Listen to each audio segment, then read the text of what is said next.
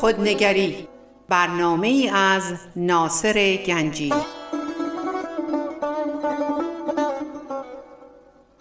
آینه چون نقش تو بنمود راست، خود شکن آینه شکستن خطا.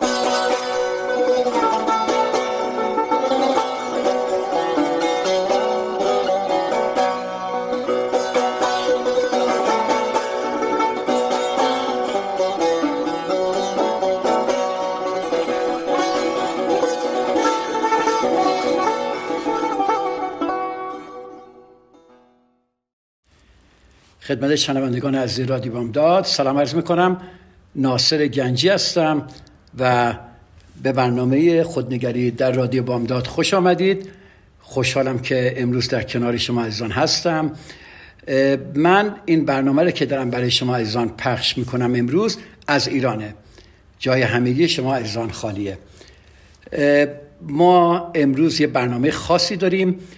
خوشبختانه من تونستم با خانم دکتر تابیانی یه قراری بذاریم. قراری گذاشتم که بتونیم درباره روانشناسی در ایران، روانشناسی کودکان صحبت کنیم و اجازه بدید من از خانم دکتر خواهش کنم که خودشون معرفی کنن به شما عزیزان که چه مدتی اینجا هستن و چه کار میکنن و تخصصشون در چیه. بعد شروع میکنیم صحبت کردن درباره چند تا موضوع. خب خانم دکتر خوش آمدید. مرسی. به برنامه خودنگری در رادیو بامداد. اگه میتونید خودتون معرفی کنید به به این شنوندگان عزیز ما که بدونن شما عزیز کی هستید. بفرمایید. مرسی. ممنون از شما و سلام به همه شنوندگان عزیز برنامه رادیو بامداد. من خیلی خوشحالم که تو این برنامه هستم و باعث افتخارم هم صحبتی با شما. من لیدا تابیانی هستم، دکترای روانشناسی و آموزش کودکان استثنایی و به صورت تخصصی بیش از سیزده چهارده ساله که با کودکان و خانواده کار میکنم و وقتی که ما میگیم کودک استثنایی در واقع تمامی کودکان رو شامل میشه، چون در واقع ما اول باید کودک رو بشناسیم، نیازهاش رو بدونیم چی هستش و بعد ببینیم مسائلی که برای کودک پیش میاد به چه شکل هستش. و من کار کلینیکال رو توی تهران با کودکان طیف سنی سه تا شانزده هفده ساله انجام میدم. پس تخصص شما در فقط در واقع با کودکان و البته با خانواده‌شون هم کار میکنید، نه با بله. بله دقیقاً. ما هر وقت میخوایم با کودک کار بکنیم، یعنی اینجوری بهتون بگم، معمولا خانواده‌ها بچه‌ها رو میارن به عنوان سپر بلا، میارم و میگن که خانم دکتر این بچه رو درست بکنیم. دقیقاً. بله و خانم دکتر این بچه رو درست بکن و من همیشه تمرکزمو میذارم رو خانواده پیش از هر چیز، چون کودک در واقع نشانه های خانواده رو داره منعکس میکنه، مشکلاتی که در خانواده وجود داره. بنابراین ضرورت داره که ما حتما وقتی که در مورد نیازهای یک کودک، مشکلاتی که باهاش روبرو میشه، تجربه های دردناکی که یک کودک تو مسیر زندگیش داره، حتما لازمه که پیش از هر چیز اون خانواده رو بشناسیم و ببینیم والدینش در واقع چه جور رفتاری رو دارن، خودشون شخصیتشون چجوریه، طرحواره های خودشون چی بوده، چطور دارن با تله های خودشون بچه‌هاشون رو تو تله میندازن و ضرورت داره که ما کودک و خانواده رو با هم ببینیم و پیش از هر چیز خود خانواده. بله. این به نظر شما خانواده ها همکاری میکنن با با با شما؟ اینا این همکاری رو میبینید یا اینکه دوستان بیشتر درباره این حرف بزنید؟ خب در واقع وقتی خانواده کودک رو میاره میاره که کودک درست بشه، یعنی خودشون در فاز انکار معمولاً هستن و شما میبینی هر کاری رو داره با بچه انجام میده و در نهایت انتظار داره کودک رفتارهای سالم داشته باشه. بنابراین همون کارهایی که رفتارهای ناسالم رو درش ایجاد داره میکنه ادامه میدن ولی میخوان شما کودک درست بشه. این نشون میده که در واقع خانواده درسته که در واقع نسبت به مشکل کودک آگاه، چون کودک سپر بلای داره مشکلات رو نشون میده و خب اونا در فاز انکار گاهی اوقات هستن به خاطر استراب‌های خودشون و اینکه گاهی اوقات اصلا ممکنه فکر کنن نکنه من والد خوبی نیستم و این خوب خودش منجر میشه به فعال شدن یک سری مکانیزم‌های دفاعی، انکار، سرکوب، دلیل تراشی و چون یه مقداری تو مکانیزم‌های دفاعی هستن و اون بینش و اینسایتی که ما انتظار داریم آگاه بشن که چرا داره این اتفاق میفته تو خونه‌شون این کمتر هست. بنابراین همکاری از این جهت که کودک رو فقط آوردن. خیلی موقع ها ما میبینیم که خودشون انقدر تو آسیبن، تحت فشارن، مشکلات خاصی رو دارن تجربه میکنن و خودشون انقدر درد دارن که حتی وقتی بهشون بگیم ببین هر روز یه ربع بیست دقیقه فقط تو این بازی رو با کودک داشته باش، این معجزه میکنه. و هفته بعد که میان میگن خانم دکتر اصلا رفتارش تغییر نکرده ها. میگم اوکی خیلی خوب، این هفته چیکار کردید؟ این بازی‌ها چجوری انجام شد؟ اون فیلمی که بهتون گفتم بگیرید من نحوه بازی شما رو بگم چجوریه، چند و چونش رو ببینم و وقت نکردیم و ما میبینیم هیچ چیزی تو بافت خانواده تغییر نمی‌کنه. بله. اما انتظار تغییر از این جهت اون همکاری که شما میفرمایید فقط از این جهت هست که هر هفته خب بله نگران هستن، میارن میبرن، ولی همکاری مؤثر خب همیشه اتفاق نمیفته. و البته همونطور که خودتون فرمودید که خود خانواده هم زیر فشار زیادی هست، مطمئناً فشار اقتصادی، کمبود میتونیم بگیم عشق و محبت در خانواده به خاطر که پدر مادر خیلی مشغولن، خیلی باید کار کنن، توجه کمتری میتونیم اینو بگیم توجه کمتری به بچه‌هاشون دارن. چون من در آمریکا کار میکنم دارم مقایسه میکنم چون من خودم با بچه ها در آمریکا کار کردم با بچه های کوچیک، احساس میکنم کار شما خیلی سنگین تره اینجا به خاطر اینکه فشارهایی که ممکنه در آمریکا نباشه مخصوصا علاوه مالی میتونیم بگیم یا مشغولیت اضافی یا دردسرهایی که اینجا الان هست به خاطر اجتماع ندارن. برای این کار شما فکر کنم به نظر من خیلی سخت‌تر میشه که با این خانواده ها چجوری بری کار بکنید و چجوری اینا رو آماده کنید و چجوری اینا رو وقت بذارن. خب در این مورد چی فکر میکنید من در مقایسه با کشورهای دیگه؟ بله دقیقاً همینطوری که شما میفرمایید خیلی به درستی اشاره کردید به این مسئله. به هر حال یکی از بارزترین تجربه هایی که من تو خانواده های ایرانی الان میبینم تجربه مستمر و پایدار اضطراب هست و ما می‌دونیم که اضطراب وقتی میاد که آدما دچار ابهام میشن، نمیتونن پیش بینی بکنن و احساس میکنن که نمیتونن کنترل بکنن، یعنی اون ترسی که شما میتونیم بگیم. بله بفهمید دقیقاً. ببینید وقتی که ما در واقع به عنوان پدر، به عنوان مادر نمیتونیم ماه آینده، دو ماه آینده، یک سال آینده رو از هر لحاظی پیش بینی بکنیم و فکر کنیم که خیلی خوب اصلا من پیش بینی کنم چه کار میتونم در برابرش انجام بدم.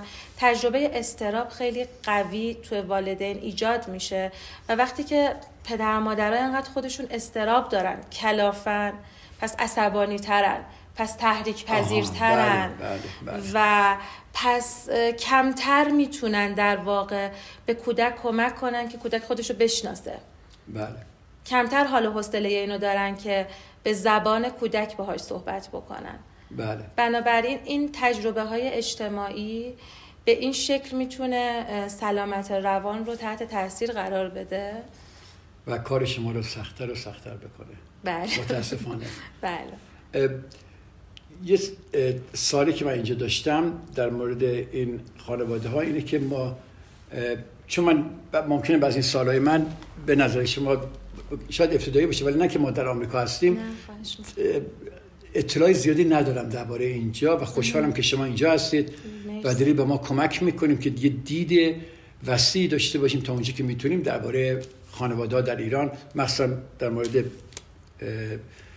اه بیماری روحی جوانان و بچه ها. این یه استگمای هست بوده زمان قدیم که من اینجا بودم مم. که پیش دکتر روانشناس بردن یعنی بچه من مریضه، یعنی یک چیز خیلی بدیه، یک استگمای منفی داره که بیشتر خانواده‌ها اونجوری که من می‌دونستم، حالا نمی‌دونم چجوری شده الان، نمی‌بردن بچه‌هاشون رو. میگم بچه مگه دیوونه است ببرمش دیگه. الان الان اون در اون درباره این مورد چی فکر می‌کنید شما؟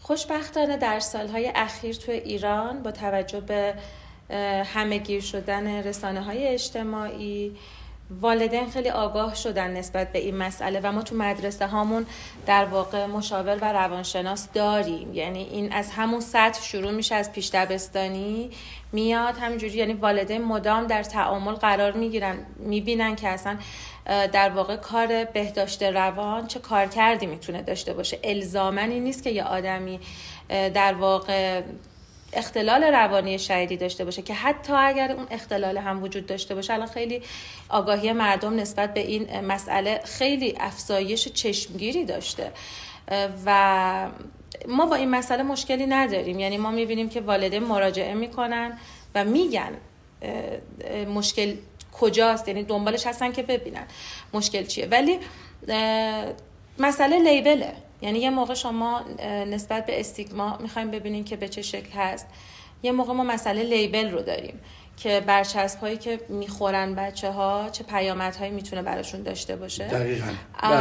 ولی به هر حال این استیگما خیلی کمتر شده خیلی و آگاهی خیلی بالا رفته نسبت به سلامت روان کودک، که فقط چیکار کنیم، بریم روانشناس. حالا اون بودش که گفتم چطور وقت بذارن چیکار بکنن، به خاطر فشارهای خودشونه که نمیتونن موثر باشن. کلا به دید شما، چون همون که شما گفتی اول که میان پدرمادرای مقداری بدون علاوزای دفاعی، علاوزای ندونستن ها، همکاریشون با شما بدونم اولاش ممکنه مقدار باشه، ولی آیا وقتی شما ادامه میدن آیا با شما همکاری خوبی دارن پدرمادرها؟ شما اشاره کردی با یک خانواده که گفتید که من گفتم این تمرین رو بکنید و برگشته گفتی که اصلا حالش بهتر نشده، در یه هفته معجزه میخوان. ولی خب کلا فکر میکنی همکاریشون بهتر و بهتر میشه اگه اجازه بدن کار کنی؟ و آیا هم آیا یک یک سال دیگه میخوام داخل این سال کنم که آیا صبور هستن، اجازه میدن شما مدت زیادی کار کنی با بچه‌ها، یا اینا تا ببینن دو هفته سه هفته طول میکشه بچه‌شون میکشن بیرون؟ چون اتفاق تو آمریکا خیلی برام افتاده. مم. میخوام درباره این مورد صحبت کنیم مقدار بیشتر. خب در مورد تجربه من، من همیشه مادر پدرام میگم من بچه‌ها رو انگار بزرگ میکنم. بچه اومده انقدر بوده مثلا سه سالش بوده و الان من دارم میبینمش مثلا پانزده سالشه. بله. و من خیلی از این بچه‌ها دارم. خیلی از این بچه‌ها دارم. چقدر زیباست. خیلی حس خوبیه واقعا. یه بچه‌ای که مثلا وقتی که چهارم بوده ده سالش بوده اومده درمانش رو ادامه داده گذرونده، دوباره الان مثلا پشت کنکوره و بنابراین خب. ولی ما یه موضوع دیگر رو داریم، یعنی یه بود اعتماد به تراپیست هستش، ولی یه بود دیگه تو ایران که خیلی باعث میشه این چیزی که شما فرمودین ما داشته باشیم، بود مالیه. توی ایران تا الان که ما داریم با هم صحبت میکنیم خدمات روان درمانی تحت بیمه نیست و هزینه های سنگینی متحمل میشن خانواده ها و واقعا اذیت میشن. یعنی من واقعا وقتی میبینم که پدر و مادرها هر هفته بچه رو میارن و بعد هر هفته اینقدر پول بده و پول کمی هم واقعا نیست، بنابراین خب تا کجا میتونه ادامه بده؟ ما خیلی از پروتکل‌های درمانی رو میبینیم، مثلا میگه که مثلا ما میبینیم که درمان کودک محور مثلا چیزی که پروتکل میگه شصت جلسه هفتاد جلسه نمیشه. ما تو ایران هم چیزی نمیتونیم این همکاری رو بخوایم از والدین. بله میدونم، پس اینم یک دلیل دیگه.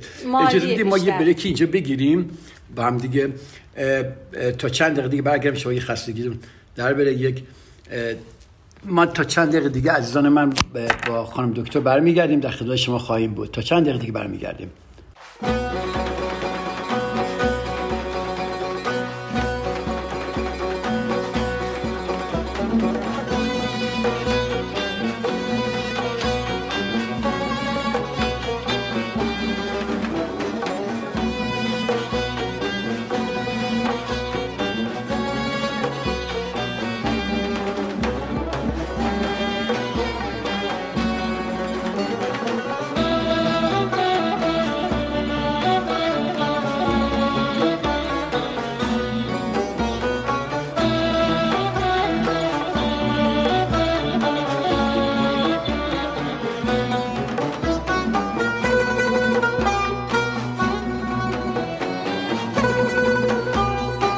سلام عزیزان، به قسمت دوم برنامه خودنگری خوش آمدید و ادامه صحبتمون رو با خانم دکتر تابیانی خواهیم داشت. خانم دکتر ببخشید ما قطع کردیم صحبتاتون، خواستیم بریم توی بریک. شما درباره این صحبت می‌کردید که چطور میشه که خانواده‌ها بعضی وقتا نمیتونن یا نمی‌کنن یا نمیتونن ادامه بدن به به تراپی برای فرزندانشون. بفرمایید بیشتر درباره‌اش. بله بله خب در واقع یه بود بود مالی هستش که خیلی بود مهم و به خصوص تو خانواده‌های ایرانی. یعنی من فکر می‌کنم که اگر پدر و مادرای ایرانی در واقع اون بود مالیشون جوری بود که این نگرانی رو نداشتن راجع به درمان‌هایی که مبتنی بر سلامت روان هست، آگاهیشون در اندازه‌ای بود که همکاری موثرتری داشته باشن. شما فرض کنین پدری که پنج صبح شیش صبح بلند میشه، بیدار میشه و میره سر کار، یا مادری که به همین شکل و اینا سر شیش هفته بعد از ظهر میان خونه. خب به خاطر داستان مالی اینها باید ساعت‌های طولانی سر کار باشن و متاسفانه یه ماجرای دیگه که هست و تو در واقع فکر میکنم حالا جلسه بعد یا بخش بعد بهش بپردازیم، این هستش که یک مسابقه‌ای هم انگار در گرفته بین والدین که بچه‌ها کدوم کلاس‌ها رو برن چیکار بکنن. خب همه اینها هزینه داره و خب پدر و مادر از صبح که برن شیش هفته بعد از ظهر بیان دیگه، وقتی میان یه غذای درست بکنه، یه دوشی بگیره، یه بشینه که غذای بخواد، دیگه میخواد بخوابه، فردا صبح دوباره زود بیدار شه بره. بنابراین این بعد مالی باعث میشه که اونها نتونن هم برای خودشون هزینه کنن و بیان تراپی بگیرن، چون ببینید همون جوری که ابتدای جلسه بهش اشاره کردیم، کودک نشانه های خانواده رو داره بازتاب میده و در واقع خیلی موقع ما من پدر مادرها رو ارجاع میدم و میگم اول از همه شما بعد دیگه بچه رو نگیرین، اول شما برید این درمان رو بگیرید، این کار رو انجام بدین و بله. به تیم معرفی میکنم اول شما برید ببینین چرا حالتون بده، چرا درد دارین، چرا بی‌حوصله‌این. من نمیخوام تو رو به عنوان مامان یا بابا اذیت کنم، بگم نه تو حتما باید بشین نیم ساعت روزی با بچه بازی کنی.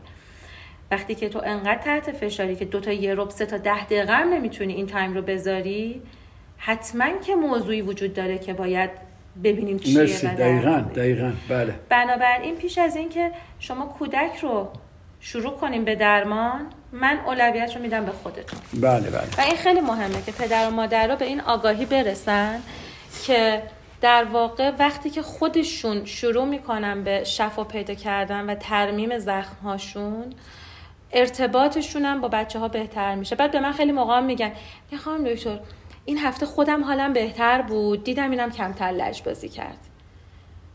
یا گاهی اوقات بچه‌ها رو من مثلا می‌بینم، هفته پیش مورد اینچنین داشتم که پسر بچه کوچولو بسیار باهوش، بسیار خلاق. چند سالش بود؟ پنج سال. پنج سال بله بله. پنج سالش بود و من خیلی نوستان رو تو این کودک می‌بینم. گاهی اوقات که میاد تو اتاق بازی خیلی همکاری میکنه، خیلی در واقع خلاقانه رفتار میکنه و همکاری خوبی داره، اما گاهی اوقات اصلا بچه انقدر بیقراره که حتی یه روز تمام این فیگورایی که توی قفسه های ما هستش همه رو اینجوری با دست داد ریخت زمین، انقدر این بچه خشم داشت از درون. و وقتی با مامان صحبت کردم، مامان گفت آره خانم دکتر من چند روز حالم خوب نیستش، ولی اصلا به بچه نشون ندادم ها، ولی من حالم خوب نیست. نکنه به خاطر این موضوع. من میگم بچه ها انقدر قوی دریافت میکنن احساسات، حتی میدونی دقیقاً گاهی اوقات من میگم گاهی اوقات شما وقتی تو فکرید اصلا شما دارین به فلان موضوعی که اصلا هیچ ربطی هم به بچه نداره فکر میکنید، مسئله خودتونه. بچه با خودش فکر میکنه نکنه مامانم با من قهره، نکنه بابام منو دوست نداره، چرا به من نگاه نمیکنه، چرا حرف نمیزنه. بنابراین اونا تمام رفتارهای ما رو زیر نظر میگیرن. خب پس بحث اینه که برای مؤثر بودن درمان و در واقع این چیزی که ما انتظار داریم اتفاق بیفته واسه بچه‌ها، درمان گرفتن خانواده ارجحیت داره بر کودک. بله بله. و مسئله مالی که چیزاییه که خانواده‌ها تحت فشار قرار میگیرن، هم از لحاظ اینکه ساعت‌های بیشتری رو سر کارن، هم از لحاظ اینکه پرداخت جلسات تراپی ممکنه براشون. توی ایران این مسئله خیلی به چشم. خیلی جالب مسئله که شما اشاره می‌کنید. مثل این میمونه که ما اگر وقتی ما ناراحتی داریم، استراب داریم، دقیقاً این داریم به بچه‌مون میدیم. یعنی وارد خونه که میشیم، اینا مثل دستگاه گیرنده همه رو میگیرن. استراب ما رو میگیرن، ناراحتی ما رو میگیرن. من خیلی دقت کردم، حالا البته در خانواده خودم دیدم، در دوستان مخصوصا تو ایران که دیدم، دیدم حدودا رعایت نمیشه با فرزندانش و اینا همینجوری پشت تلفن همینجوری دارن صحبت میکنن درباره ناراحتی‌هاشون، درباره و این بچه‌ها همینجوری دارن گوش میکنن. همینطوری میتونم بفهم شما چی داری میگی، میگید که چقدر اینا بچه‌ها چقدر اه، اه، تحت تاثیر پدر مادرشون و حالتهای روانی پدر مادر دقیقاً ترانسفر میشه به بچه‌ها. خب بله دقیقاً همین که شما میفرمایید. و موضوع بعدی اینه که ببینید وقتی که من به عنوان مادر، به عنوان پدر خودم حالم خوب نیست، رفتارم هم با کودک بی‌ثبات میشه. الان اگر این آب بریزه زمین و حالم خوب باشه میگم اشکال نداره بیا پاک کن، دفعه بعد بریزه یه داد میزنم میگم چرا اینجوری میکنی، چرا حب... چقدر دست و پا چرفتی، چرا دقت نمیکنی، چقدر باید بشورم بسام خسته شدم چرا اینجوری میکنی. و کودک اصلا نمیدونه، توی بنبستی گیر میفته و این خودش خیلی موقع ما اختلالات رفتاری رو تو کودکان داریم که کودکان قانون پذیر نیستن، چون که حرف شما حرف نیست، چون تحت تاثیر خلقتون هست. یک زمانی بله. یک چیزی شدنیه، یک زمانی با چونه زدن میگیرن، یه زمان خب تحت تاثیر خلقه و خب این هم به این شکل میتونه تاثیر بذاره. بله. در هر حالا من صحبت خواهم کرد که چه نوع مراجعانی داری، مشکلات چیه، بیشتر درباره بیشتر صحبت خواهم کرد. این سال آخری که می‌خواستم درباره پدر مادر بکنن اینه که شما اگر بتونن فکر میکنید همکاری میکنن، یعنی پدر مادرها یعنی تا حدی هستن که به خودشون نگاه کنن، چون به خود نگاه کردن خیلی استراب میاره. مخصوصا بگی آخه بچه من این مشکل داره، واو منم یعنی مشکل خیلی سخته. میبینید اگر اگر قدرت توانایی مالی رو دارن، توانایی بدونید وقت رو دارن که بچه‌شون رو بیارن میکنن، پدر مادر فکر میکنید که به خودشون نگاه کنن و ببینن من هم باید حداقل نصف این قضیه باشم، مسئول باشم و رو خودشون کار کنن، یا اینکه چی فکر میکنید شما؟ خب به هر حال چیزی که ما تو ایران داریم و تحقیقات نشون میده که شاید تو خیلی از کشورها ما الگوهای مشابه داشته باشیم راجع به کمک گرفتنه. یعنی به طور کلی اگر قضیه مالی رو بذاریم کنار، اون به عنوان یه فاکتور مؤثر، بله حالا بیایم این ور نگاه کنیم ببینیم که اصلا این همکاریه، این پذیرش سهم من و نقش من در بروز این مشکل چی میتونه باشه. در واقع ما بیشتر می‌بینیم مادرها همکاری می‌کنن و مراجعه می‌کنن. یعنی من درصد بالایی از مراجعین من ماماناشون دستشون رو میگیرن و من میگم دفعه بعد همسرت هم بیاد، با شوهرت بیا. در واقع خانم‌ها بیشتر کمک می‌گیرن و همکاری موثرتری دارن نسبت به آقایون. بنابراین من فکر می‌کنم که این یک مسئله‌ایه که حالا من نمیدونم آیا تو آمریکا هم شما با چنین الگویی مواجه هستین؟ بله، پدر بله. مادر با هم مراجعه میکنن. ما اونجا سعی میکنیم تشویق میکنیم پدر مادر بیان و بعضی وقتا هم حتی بگیم ما ادامه نمیدیم من که جفتتون بیایید. ولی همونطور که شما گفتی بیشتر مادرها میان مراجعه میکنن به من برای فرزندانشون، ولی یکی از کارهایی که من میخوام بکنم یعنی مجبورشون میکنم که پدر مادر با هم بیان.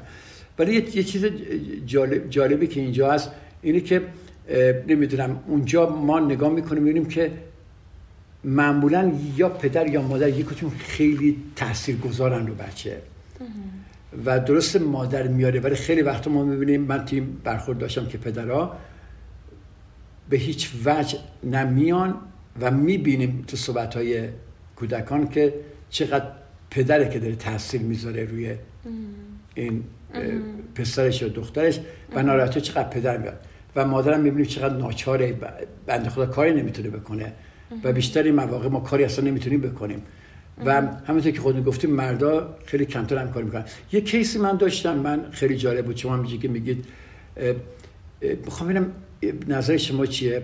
ما من با یه خانواده کار میکردم، با کل خانواده کار کردم. یه جوانی بود شانزده ساله، دختر خانمی شانزده ساله، یه آقا پسر ده ساله بود و یه پدر مادر بودن و مشکل اینا دختر خانمی شانزده ساله بود که به قول من میگه بلک شیپ آف د فامیلی بود که که مشکل داریم. خب ما کار کردیم، یه مدت خوبی کار کردیم و تا وقتی که کار میکردیم مثلا میکردم با دختر با دختر خانم شانزده سالش بود، خوب همکاری میکرد، خوب کار کردیم.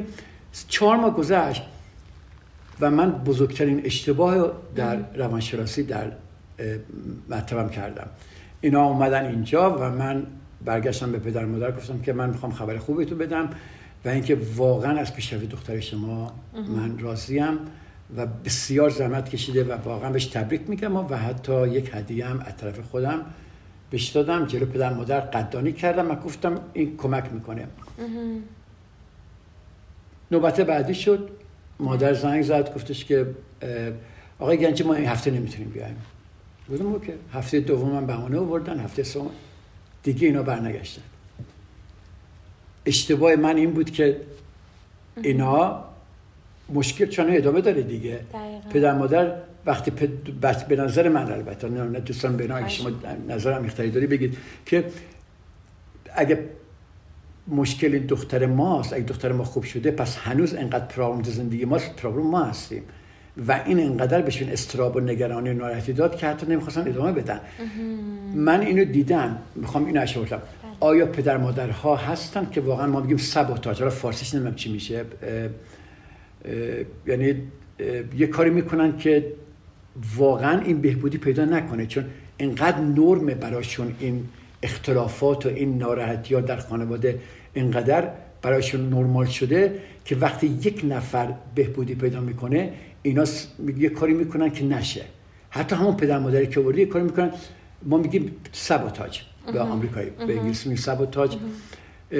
اینم اینجا میبینید شما در خانواده های این پدر مادر میبینید که خودشون میبینن بچهشون داره بهتر میشه ولی دوست ندارن، یعنی زمین ناخودآگاهشون اجازه نمیده که همچین اتفاقی بیفته. خب این مواردی هست احتمالاً که و بله ما داریم به هر حال مواردی که میگید، به خصوص تو خانواده هایی که اختلافات زناشویی رو ما شاهد هستیم و مثلث سازی رو ما اونجا میبینیم. دقیقاً. مرسی. خواهش میکنم که در واقع یکم بیشتر درباره مثلث سازی بگید که شنوندگان عزیز ما آشنا باشن با این. بله. بله. که منظورتون چیه مثلث سازی؟ ببینیم وقتی که توی یه ارتباطی، حالا ما الان به طور خاص داریم تو خانواده صحبت میکنیم. بله.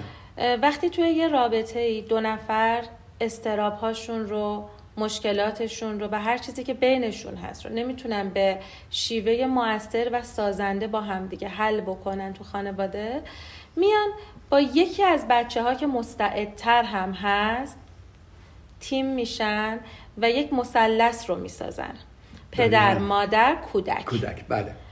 و در واقع وقتی که ما شاهد الگوهای مثلث سازی هستیم، اون زمانها میبینیم که در واقع والدین دوست ندارن که خونه آروم بشه، در گرو این روی میدان مین راه رفتنه که اون زوج با هم دارن زندگی میکنن و یه این خانواده این چهار تا پایه با هم میگن میگن می چهار تا پایه امه. یه پایه اگه برشه بشه اینا همه متزلزل میشه دیگه و این نقش قربانی. من زحمت کشیدم تو این زندگی، من اینجوری و من دارم میسوزم و میسازم و در گروه حال بد کودکه که این پاداش بله. روانی دریافت میشه. بله بله همینجوری. خب اجازه بدید ما اینجا یه بریکی بگیریم با هم دیگه و برگردیم. دوست دارم درباره کیساتون صحبت کنیم، حالا یه مقدار درباره بچه‌های امروزی. حالا میدونم وقت کمه، حالا اگه وقت باشه شاید یه برنامه دیگه بذاریم برای عزیزان ما در رادیو بامداد ادامه بدین و دوباره اگه شما وقت کردید حتما. اجازه بدید ما جلسه قسمت سوم برنامه رو اختصاص بدیم که مراجعان شما بیشتر با چه مشکلاتی روبرو هستن. حتما. پس شنوندگان عزیز من با اجازهتون اینجا یه چند دقیقه بریک میگیریم. در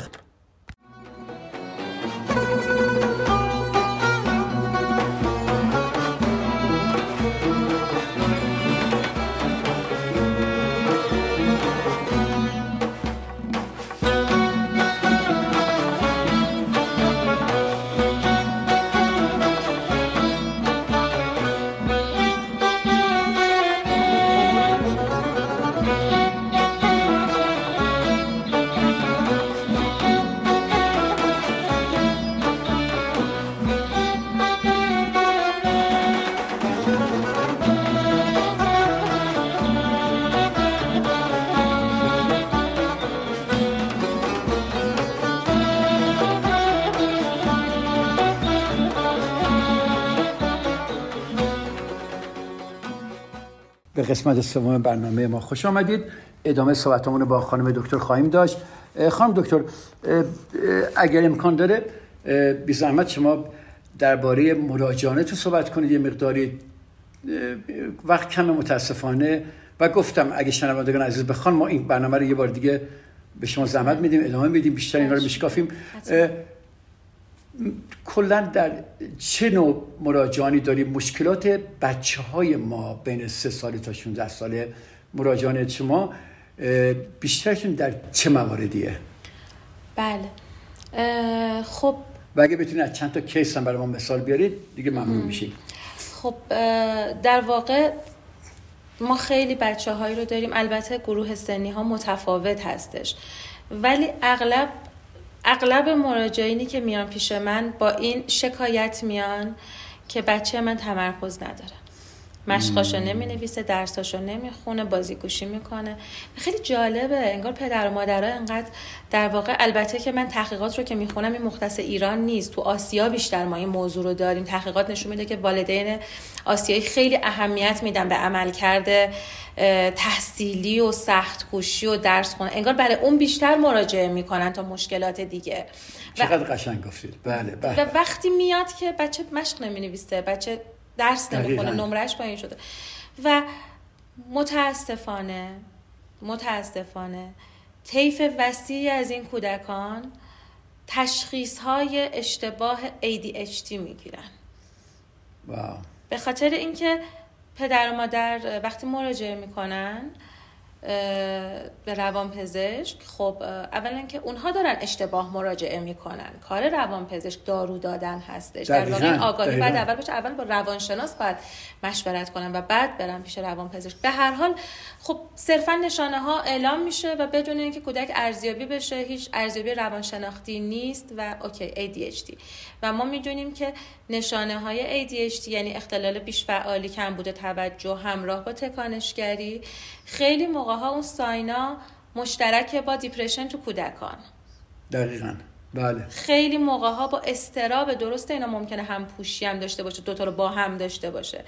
ولی جالبه و غم انگیزه که من بهتون بگم بیشتر بچه‌هایی که دارن ریتالین میگیرن به خاطر ای دی اچ دی و عدم تمرکز که بیشترین مراجعات من هست راجع به بچه‌ها این هستش که من کودک رو ارزیابی می‌کنم، می‌بینم کودک افسرده است، بیقراره، حالت رسلس داره، نمیدونم قانون پذیر است، جیغ و داد میکنه، رفتارهای تکانشی داره. چون حالت دیپرشن در بچه‌ها فرق میکنه با بزرگان. بله بفرمایید. دقیقاً مرسی بله. از اشارتون. کاملا همینطوره و به اشتباه با لجبازی و اختلالات توجه اینا تشخیص های اشتباه میگیرن و خب این بیشترین مراجعان هستن و من خیلی یعنی الان اگر بخوام فکر کنم مواردی که ما تشخیص رو گذاشتیم رو افسردگی و من همیشه به والدین میگم که اوکی اگه تو اصرار داری ای دی اچ دیه به من اعتماد کن، اصلا بیا فرض کنیم که حرف شما درسته، ولی من تو این بچه افسردگی هم میبینم، اجازه بده درمان رو متمرکز کنیم بر درمان‌های مبتنی بر افسردگی و بعد نتیجه رو ببینیم، اگر که خوب نشد اون وقت بریم رو درمان‌های شناختی. بله. میدونین مثل چیه؟ مثل اینه که من امروز صبح بیدار شدم میخوام برم امتحان بدم و صبحونه نخوردم. تا زمانی که من صبحونه نخوردم و حالم بده کسی نمیتونه بگه تو چرا تمرکز نداری. اول اون خوراک روانی رو بعد دریافت کنم، حالم خوب باشه، احساس ارزشمندی بکنم، اون غمم ناراحتیم بره و بعد بتونم اینو چک کنم. پس بیشترین مراجعان ما بچه‌هایی هستن که تشخیص ای دی اچ دی گرفتن، اشتباهی ریتالین میخورن و وقتی ریتالینشون رو قطع میکنن و شروع میکنن به درمانهایی که برای افسردگی هست به شکل معناداری بچه‌ها تغییر میکنن و میبینیم که خیلی با انگیزه ترن، حالشون بهتره، خوشحال ترن، بازی میکنن، خودشون رو دوست دارن. و دسته دیگه که من خیلی دلم میخواد والدین بهش آگاه باشن، دیدید مثلا معمولا والدین میگن که خانم دکتر یه کاری کن بچه‌م اعتماد به نفس پیدا کنه، خیلی عزت نفسش کمه. من اولین چیزی که ازشون میپرسم اینه شما در روز چقدر وقت با بچه میگذرونین؟ چقدر قشنگ. به به. از این جهت که وقتی که شما به عنوان منطقه مجاور رشد. منطقه مجاور رشد یعنی آدم بزرگایی که آگاهن و کمک میکنن به بچه تا خودشو بشناسه. و ما میدونیم ریشه اعتماد به نفس خود ارزشمندیه. من اول خودم بشناسم، اول خودم بدونم کیم، از لحاظ احساساتم، از لحاظ توانایی‌هام، از لحاظ علایقم، همه چی. بعد که خودمو شناختم عزت نفس پیدا میکنم و اون خودگویی‌های درونی و بعد اعتماد به نفس. چون توی ایران و من نمیدونم حالا تو آمریکا، کانادا یا کشورهای دیگه، شما تجربه بالینی دارید میدونید چه جوری هست، چون این وقت با بچه کمتر گذاشته میشه و صرفا تعاملات والدین با بچه‌ها وقتی که بالا سرشون میخوان مشقاشو بنویسه، درساشو بخونه، ازش درس بپرسن. به خاطر همین ما در واقع میبینیم که این بچه‌ها خیلی از لحاظ عزت نفس هم آسیب میبینن، استراب میگیرن، ناامنی رو تجربه میکنن و مستقیم رو توجه تمرکزشون تاثیر میذاره و اشتباهی تشخیص‌های ای دی اچ دی میگیرن، هزار سالم دارو میخورن، درمانم نمیشن، مشکلات تیک، مشکلات مختلف هیجانی رو تجربه میکنن و بازم درست نمیشه. در حالی که اگر پدر مادرایی که شنونده این برنامه‌ن هر دو با هم، نه فقط مامان، ما نمیخوایم با کلیشه های جنسیتی بریم جلو که چون مامانا باید با بچه باشن، هر دو با هم برای بچه وقت بذارن تا جای ممکن باهاش بازی کنن. بازی زبان کودکه. من به شما قول میدم اگر پدر و مادرها هر روز نیم ساعت دو تا یه ربع زمان با کیفیت با بچه بذارن، یعنی گوشی کنار، گاز خاموش، تلویزیون خاموش، تمام حواس من بچه است، ما میبینیم که خیلی از مشکلات بچه ها کم میشه. و فقط این دو تا پونزده دقیقه دو تا پونزده دقیقه واو، چقدر جالب. در واقع شما حتما اینو شنیدین که بچه ها وقتی حالشون بده، یه روز بد دارن، نمیان بگن حال من امروز بده، میگه میه با هم بازی کنیم.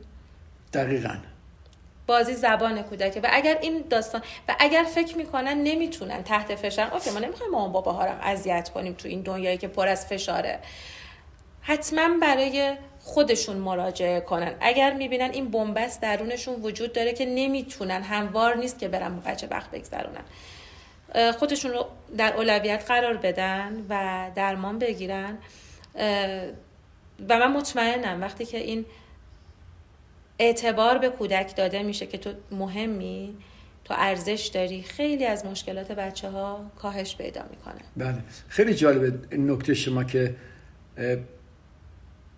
من این اشاره کردید که فقط دو تا پونزده دقیقه.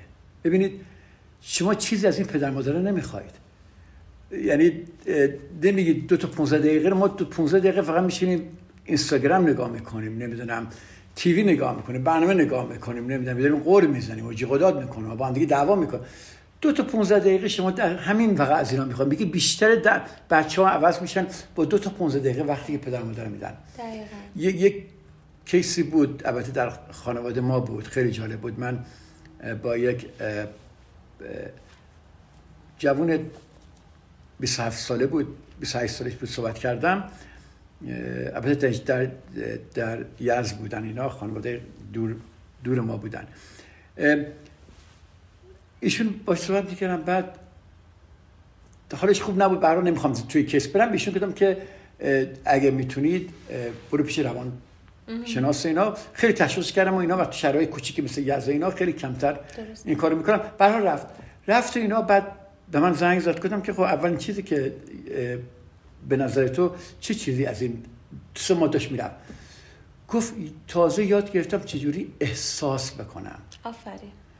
من یه فکر کردم، گفتم که یادم اومد، باور کنی یادم اومد که توی خونه اینا من نگاه میکردم وقتی که این چهار سالش بود، توی ویدیویی بود، یه برنامه داشتم، برنامه بچه هاشون میذاشتم. بعد دیدم که این سرشون شلوغ همه، بعد نگام به این بچه بود که این بچه همه ادارتا با هم صحبت میکنن، این بچه تک و تنها اونجا وایساده با خودش، هی نگاه به این ادارتا میکنه، هی میره هی میاد. بعد هی میگه ددی، دد میگه پدر مادر، هیچ که توجه بهش نمیکنه. یعنی اون بچه اونجا یاد گرفت که نباید احساس کنه و اون احساس تنهایی که داره در خودش گذاشت و یاد گرفت که احساس نکنه. عالی. چون نمیتونه که پدر مادرش بگه تو بدی. بعد چی میشه؟ جوان که میشه نمیتونه احساساتش رو بیان کنه. من میخوام به همون توصیه که شما پدر مادرها میکنید، و خوشحالم که داری میکنید، که این وقتی که ما برای بچه ها دو تا پونزده دقیقه میتونیم بذاریم، میتونیم خوشبختی بچه هامون در آینده بذاریم. خیلی توصیه قشنگی بود، خیلی توصیه زیبا و خیلی توصیه بود که نباید بری نمیدونم میلیاردها تومان بری سرمایه گذاری کنی چیزی بخری. اصلا کودک اینو متوجه نمیشه. ببینید کودک تفکرش به لحاظ شناختی و عقلی عینیه، یعنی میبینه شما دارین اونجا الان براش وقت میذارین بازی میکنین، بچه متوجه نمیشه شما از صبح تا شب رفتی کار کردی، خسته شدی، چی شده چی نشده. اونا انتزاعیاته، کودک درک شناختیش در اون اندازه نیست. بنابراین تو اون سنهای حساسی که باید خودشو بشناسه و بدونه که چطور باید زندگی کنه، از چی بدش میاد، از چی خوشش میاد، چی ناراحتش میکنه، اگر شما به عنوان پدر و مادر این آموزش رو براش نداشته باشین، غیر مستقیم با بازی فقط، خب نمیتونین انتظار داشته باشین که فرزند شما در آینده از خودش مراقبت کنه، اعتماد به نفس داشته باشه و تمام اون چیزایی که شما در آینده هزار بار هزینه میکنین درست شه با همین دوتا یه رب، دوتا یه رب با کیفیت. و چیزی که میخوام بگم خیلی مهمه اینه که در واقع این تایم بازی بازیات جوری باشه که انگار بچه توش پادشاهه، بازی‌ها آزاده، پازلایی که کودک قراره با شما شهرم رو تجربه کنه اگه نتونه، یا بازی‌های قاعده دار قانون دار، نه من باهاش میشینم مثلا درسشو کار میکنم، نه بازی‌های آزادی که کودک رهاه توش و میتونه خودشو تجربه کنه و همش آغوش و خنده و توجهه. و, و این بازی‌ها خیلی اصلی، خیلی در دسترس، میتونن خیلی راحت، اگه نمیدونم تو آمریکا خیلی راحته، ما میتونیم اینترنت بریم راحت اوردر بدیم، یا اینجام راحت میشه گرفت. نه این بازی‌هایی که خیلی اصلا بازی‌های ساختنیه، ساخته که اتفاقی هم نداره، نه با هم کار دستی درست میکنم، باش بازی هم میکنم، ولی کلا بازی‌هایی که شامل خمیرهای بازی هست، همون منظر معمولی رنگ‌ها هستش، بله هست اینا اینجا، بله دقیقاً اینجا هم هستش، بله بله. میگم که شما شنوندگان عزیز، اگر شما هیچی این برنامه نگرفتید، مخصوصا پدر مادرای عزیز که شما دارید این برنامه گوش میکنید، خواهش میکنم این دو تا پانزده دقیقه یادتون نره. بقیه حرفای ما رو ولش کنید. این دو تا پانزده دقیقه برای من خیلی مهم بود و کاش که وقتی بچهای من بزرگ میشدن من اینو میدونستم. حالا ولی خب احساس شرم نکنید اگه شما اه اه چون ما همه بهترین سعیمون رو در اون موقع داریم میکنیم، اصلا احساس شرم نکنید. الان مهمه که چجوری میتونید شما به فرزندانتون کمک کنید. مرسی که شما. خواهش میکنم. شما توصیه دیگه هم داری برای پدر مادرها؟ دوست دارم اگه دوست داری به پدر مادرها که دارن گوش میکنن و بچهای کوچیک دارن، شما توصیه دیگه دارید؟ یه دقیقه دو دقیقه دیگه وقت داریم، خوشحال میشم اگه توصیه کوچیکی دارید. مرسی از دعوتتون. خواهش میکنم. باعث افتخار من بود که این جلسه بودن. و در مورد پدر مادرها، اول از همه پدر مادرها خودشونو بشناسن، احساساتشونو بهشون آگاه بشن، احساسات خودشونو و بشن مامان بابای مهربون خودشون پیش از هر چیز. وقتی که خودشون خودشونو دوست دارن و خودشون مراقبت میکنن، میتونن این مراقبت و عشق رو به اطرافیانشون بدن. مرسی، چقدر سرشته بود. خیلی خوشحال شدم شما. ما میتونیم از شما از طرف شنوندگان عزیزم میتونم از شما یه قولی بگیرم؟ خواهش می‌کنم. برمیگردید با ما یه صحبت دیگه داشته باشید؟ حتما. خیلی من لذت بردم صحبت‌ها. من از شما خیلی امروز یاد گرفتم. ممنونم از صحبتاتون و میدونم شنوندگان عزیز رادیو بامداد هم خیلی خوشحال شدن که این صدای شما شنیدن. مرسی. بسیار خوشحال شدیم. خسته نباشید. سپاسگزارم. مرسی. ممنون از لطفتون که در برنامه ما شرکت کردید. بسیار مرسی از اینکه شما دعوت کردید. خواهش می‌کنم. شنوندگان عزیز، شما عزیزان به خدا می‌سپارم تا هفته دیگه و فکر کنم یه دو سه هفته دیگه من بتونم اگه خانم دکتر خواهش کنم بیان و یه برنامه دیگه برای شما عزیزان بذاریم. شما عزیزان به خدا بسپارم. خدا نگهدار.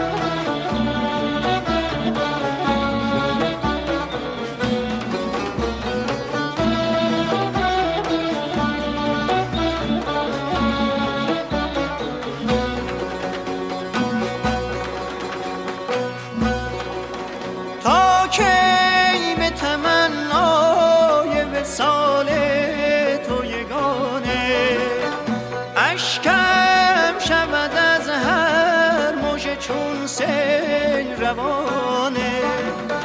خواهد به سرایت غم اجران تو یا نه، ای تیر غمت را دل عشاق نشانه. جمعی به تو مشغول و تو غایب ز میانه.